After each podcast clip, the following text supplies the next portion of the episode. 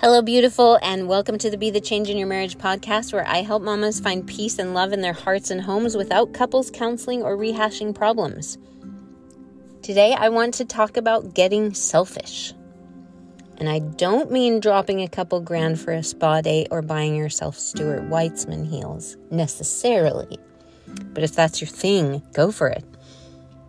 I've just been reading the brilliant classic book the Dance of Intimacy by Dr. Harriet Goldhor Lerner, and my highlighter pen is relinquishing its life in a consecrated quest to capture the profundity.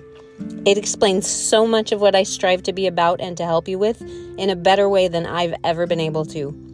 Does the following quote not speak so succinctly to the mission and movement of Be the Change in Your Marriage? Dr. Lerner from the book, quote, Pushing a partner to change is about as effective as trying to make friends with a squirrel by chasing it. End quote. Honestly, though, every time we reactively push for a different behavior from our husbands, we only get a more heaping dose of samesies. The very best way to change your marriage is to put in the work on yourself, even if he seems to be the problem even if you think nothing you will ever do can ever make a difference. So we get selfish and look to our own growth. We get clear on what we want out of life and what we feel called to accomplish. We get clear on what our gifts are, where our zone of genius resides, and what measures we can take to develop and amplify them we have more self to bring to the relationship, and our firmness of self enlists Him to navigate around it rather than to overtake it. When our anxiety is high around a certain issue, we tend to either overfunction, as in calling the shots, taking over, focusing on the other person in an energy of worry or anger and becoming overly responsible, or we underfunction, distancing ourselves, freezing, ignoring, and avoiding. And get this none of it is bad or wrong. Listen to this quote Overfunctioning, underfunctioning, fighting, pursuing, distancing, and child focus or other focus are normal, patterned ways to manage anxiety. One way is not better or more virtuous than another. Distance and cutoff are simply ways of managing anxiety, not a defect of the heart. End quote. Thank you, Dr. Lerner.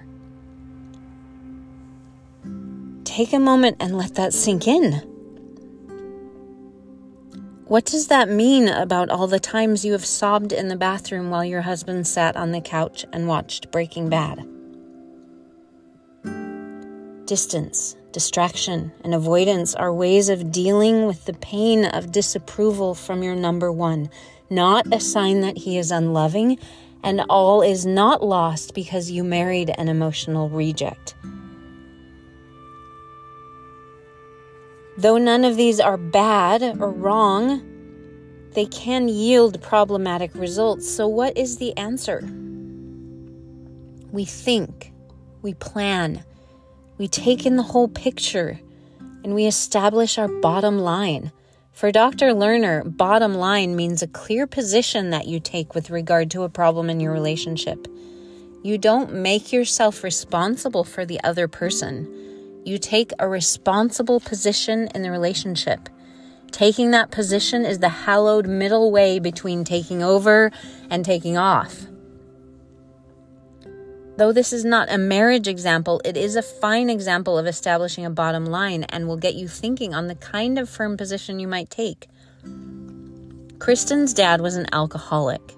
After flip flopping between freaking out at him and electing to ignore him, Kristen decided to establish the following bottom line she would not stay in his home or talk to him on the phone if he was drinking.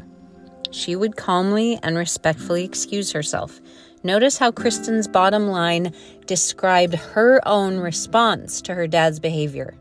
She could not dictate his behavior, she could only make her response. And she tried to communicate with him using non blaming statements about herself, such as, I have trouble dealing with my own anxiety when I know you've been drinking. One night, he called her, obviously drunk, near her house and about to drive a car. She knew she didn't want to bail him out, so after consulting with the leader of her adult children of alcoholics group, she decided to call the police who picked up her dad. Both of her parents and her brother raged at her and guilt tripped her and said, How could you do this to dad? Kristen's dad called her terribly selfish. Honey, nobody said change is easy, but it is worth the effort. She wrote her dad the following letter quote, Dad, I've been giving some thought to your opinion that I've become selfish and I've come to the conclusion that you have a point there. I am becoming more selfish. To be honest, I'm even working on becoming more selfish. I think that I've spent much of my life looking over my shoulder, worrying about your drinking or mom's problems, and I've put very little energy into getting clear about who I am and where I'm going in my life. Focusing so much on your problems may have given me a place to hide because I didn't have to look too hard at myself and my own problems. End quote. When you get selfish, that is, put some effort into establishing your whole integrated, effective self and deciding what you're about, people will not be able to help responding to you differently. Let's circle back a bit. When you're establishing your bottom line on an issue, it needs to be specific to a specific behavior. We can't close in your man's lack of attention in quite the same way that Kristen bottom lined on her dad's alcoholism. It would not likely be helpful, for example, to bargain if you don't put down your phone and listen to me, you'll get no sex for the rest of the week. It is not about punishing. It's about managing our own values and where we're willing to place our time, effort, buy in, and support so, how do we close the distance with a spouse who's ignoring us? Keeping in mind that distance is a way to manage anxiety, we go to the roots and try to establish a safe and welcoming emotional field.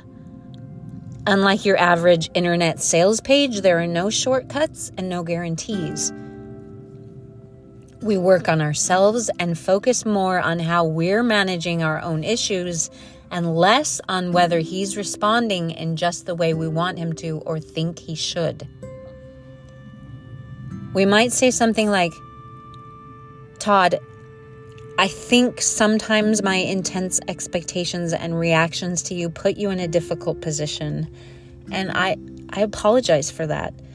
I want you to know that I'm working on being more responsible for my mo- emotions and not blaming you.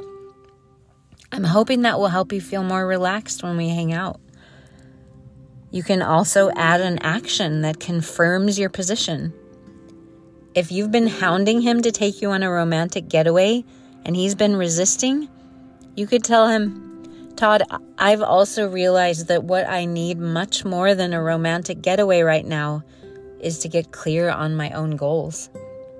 I've signed up for a two day weekend seminar on finding my life's purpose. It's two weeks from today, so please put on your calendar that you'll need to get Jackson to his soccer games. Consider for a minute when you and your partner are on that pursuit distance seesaw. Just how altered the scene would be if you stepped completely away from that seesaw.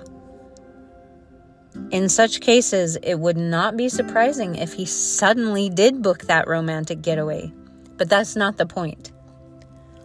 We must find the courage to stop clinging to what we think we want and allow ourselves and others to safely be who we really are.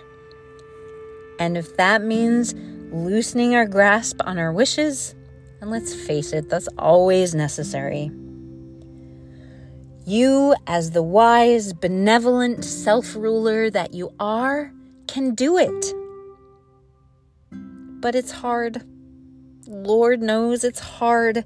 If you feel stuck, send me a message. I'll be so glad to help you figure out your next move. I'm planning a deeper dive live training on this subject with accompanying worksheets on Thursday. Please join us in the Facebook group if you'd like to hear more. I'm putting the link in the show notes. You deserve all the love and happiness you can hold. Till next time, bye.